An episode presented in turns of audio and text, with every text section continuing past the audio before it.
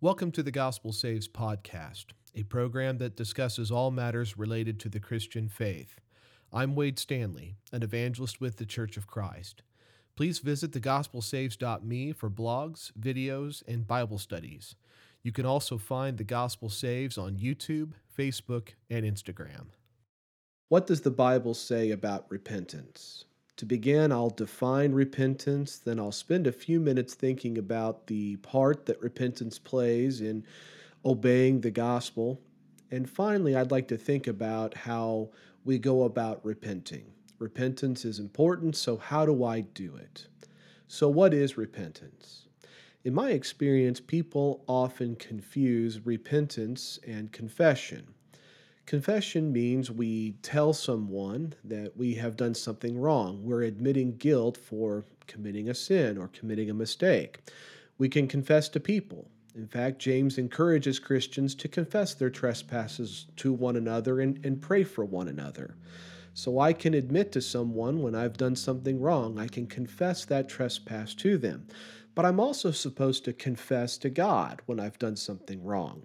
In 1 John chapter 1 verse 9, John says, "If we confess our sins, he is faithful and just to forgive us our sins and to cleanse us from all unrighteousness." So, as a Christian, this is how I get God's forgiveness. I confess my sins to him.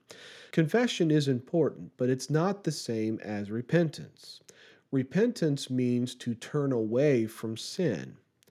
Repentance means we recognize our sin, we feel regret or shame or guilt because of that sin, and we decide that we don't want to do that any longer. We don't want to commit that sin again.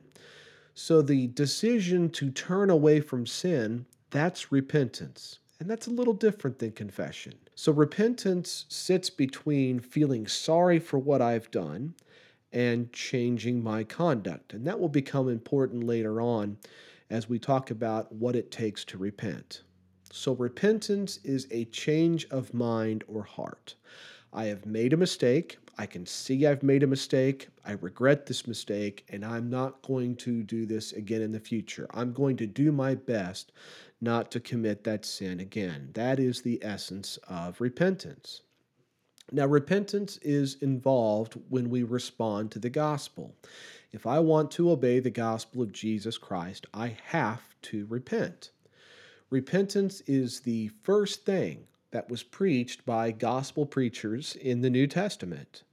For example, John the Baptist, when he began preaching the good news that the Messiah was on his way, the first words out of his mouth were, Repent, for the kingdom of heaven is at hand. Jesus, the Messiah, when he began to preach a few months later, the first words out of his mouth were, Repent, for the kingdom of heaven is at hand.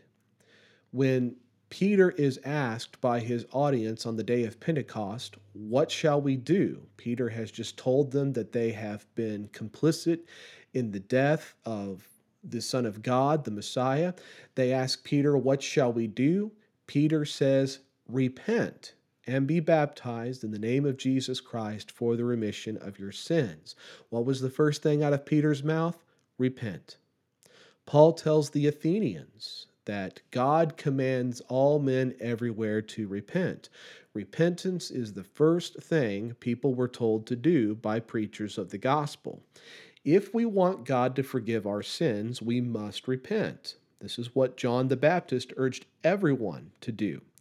And he practiced what was called a baptism of repentance for the remission of sins. John connected the idea of repentance with the forgiveness of sins. Those who repented and were baptized with John's baptism had their sins forgiven. In Acts 2:38, a passage I just referred to a couple of minutes ago, Peter says, "Repent and be baptized in the name of Jesus Christ for the remission of sins. If I want my sins remitted, if I want my sins forgiven by God, I must repent." Later in Acts chapter 3 verse 19, Peter says, "Repent then and turn to God so that your sins may be wiped out. God will forgive our sins if we turn away from those sins. And this is a joyous occasion. In Luke chapter 15, Jesus tells us that the angels in heaven rejoice when one sinner repents. And notice he says this twice. This is an occasion for the angels to rejoice. When a sinner repents, the angels rejoice. Now, notice the angels don't rejoice when a sinner believes, they rejoice when a sinner repents. Isn't that interesting?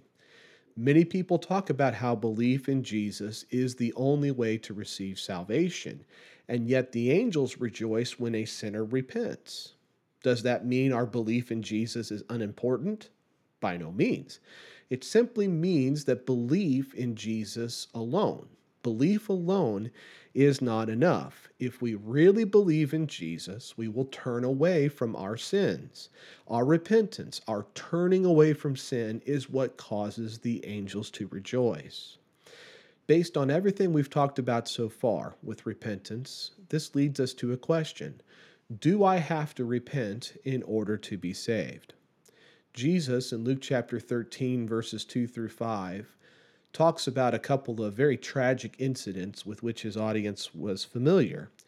He says, Do you suppose that these Galileans were worse sinners than all other Galileans because they suffered such things? I tell you, no. But unless you repent, you will all likewise perish. Or those eighteen on whom the tower in Siloam fell and killed them, do you think that they were worse sinners than all other men who dwelt in Jerusalem? I tell you, no. But unless you repent, you will all likewise perish. Now, there was a widely held belief in the days of Jesus that bad things happened because people were evil.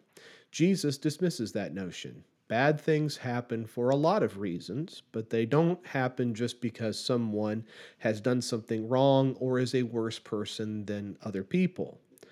What these examples teach us is we need to be prepared because we neither know when nor under what circumstances we will die. And if I die in some unforeseen way with no time to prepare, and I have not taken the opportunity to turn away from sin, what's going to happen to my soul? It will perish. That's the warning. Jesus places before us two options either repent or perish. Peter echoes this in 2 Peter chapter 3 verse number 9. He says God is not willing that any should perish, but that all should come to repentance. So do I need to repent in order to be saved? Yes. The Bible places before me two options, either repent or perish. So repentance is a part of responding to the gospel. A sinner's repentance is cause for celebration in heaven. Repent was the first words recorded in Jesus' ministry. Jesus offers two options either repent or perish. God commands repentance. He forgives the sins of those who repent and is willing to give them time to repent. So, is repentance vital? Absolutely. Absolutely. So, how do I repent? Repent means to turn away from sin. So, how do I go about this? Repentance begins with a personal recognition of sin, and the Bible describes sinful conduct in a number of different passages. In 1 Corinthians chapter 6 verses 9 and 10, Paul asks, "Do you not know that the wicked will not inherit the kingdom of God? Do not be deceived." Neither the sexually immoral, nor idolaters, nor adulterers, nor male prostitutes, nor homosexual offenders, nor thieves, nor the greedy, nor drunkards, nor slanderers, nor swindlers will inherit the kingdom of God. Here's a list of sins. And Paul is pretty explicit in his explanation. If you are guilty of these things, if you are participating in these things, you cannot enter the kingdom of heaven. James speaks a little bit more broadly in James chapter 4 verse 17. Anyone then who knows the good he ought to do and doesn't do it sins. Everyone is guilty of sin. We all find ourselves on lists like 1 Corinthians 6, and there are other lists in the New Testament. We all have known to do something right and have chosen not to do it. And the New Testament message is pretty clear. One cannot follow Christ and remain in sinful life patterns. God is holy, He is set apart from sin, and He commands those who follow after Him to be holy because he is holy. 1 peter chapter 1 verse 15 so repentance begins when we recognize our sin and accept what the consequences for our sin will be unless we change directions. And that's what it means to repent. Repent means to turn away, to change direction. The one who genuinely wants to change is sorry when they recognize their guilt. Paul calls this godly sorrow in 1 Corinthians chapter 7 verse 10 which he contrasts with worldly sorrow. Paul says godly sorrow brings repentance that leads to salvation and leaves no regret. What Paul says is when I see that I have sin in my life and I feel genuine regret for it, this leads me to repentance. It leads me to want to make a change. Genuine repentance that leads to salvation requires us to regret our sin. That regret or godly sorrow leads us to repent. I made a mistake, but I will do my best not to make the same mistake in the future. The decision or commitment to change is repentance. Godly sorrow leads me to repentance. And once I have decided to turn away from sin, a lifestyle adjustment will follow genuine repentance. It's not just a matter of deciding I won't sin any longer, it's a matter of changing my life. Old patterns of behavior must cease and be replaced with new patterns of behavior. Paul says in 2 Corinthians chapter 5 verse 15 that Christ died for all, that those who live should no longer live for themselves, but for him who died for them and was raised from the dead. True repentance compels us to pursue a life that pleases Christ. True repentance is a denial of our own desire in favor of living for the Lord.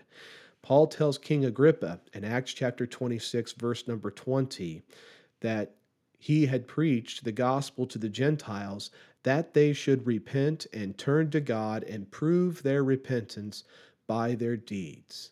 We need to prove our repentance by our deeds. It's not enough just to feel sorry for our sins. It's not enough to decide that I'm not going to live that way any longer. I must change how I act. I must commit myself to living in a righteous way. So, as I draw this to a close, I ask you a simple question Do you believe in Jesus Christ? I hope the answer to that question is yes. If you believe in Jesus Christ, have you repented? Have you turned away from your sins? Or are you living in the same way you did before you believed? The Bible is quite clear. The Lord and His apostles make God's will very clear. If you want your sins forgiven, you must repent. To do otherwise is to place your eternal destiny in jeopardy. If you are a believer in Jesus, breathe life into your faith by dedicating your life to righteous conduct, conduct that pleases God. Turn away from sin. You've wasted enough of your life in sin. Change your mind and change your life today. Thanks for listening to the Gospel Saves podcast. If you found this program useful, please visit thegospelsaves.me to find blogs, videos, and Bible studies. If you enjoyed the music on this podcast, please visit acapeldridge.com. You can also find Acapeldridge on Apple Music, Google Play, Spotify, YouTube, and Facebook. May God bless you as you seek to know His perfect will.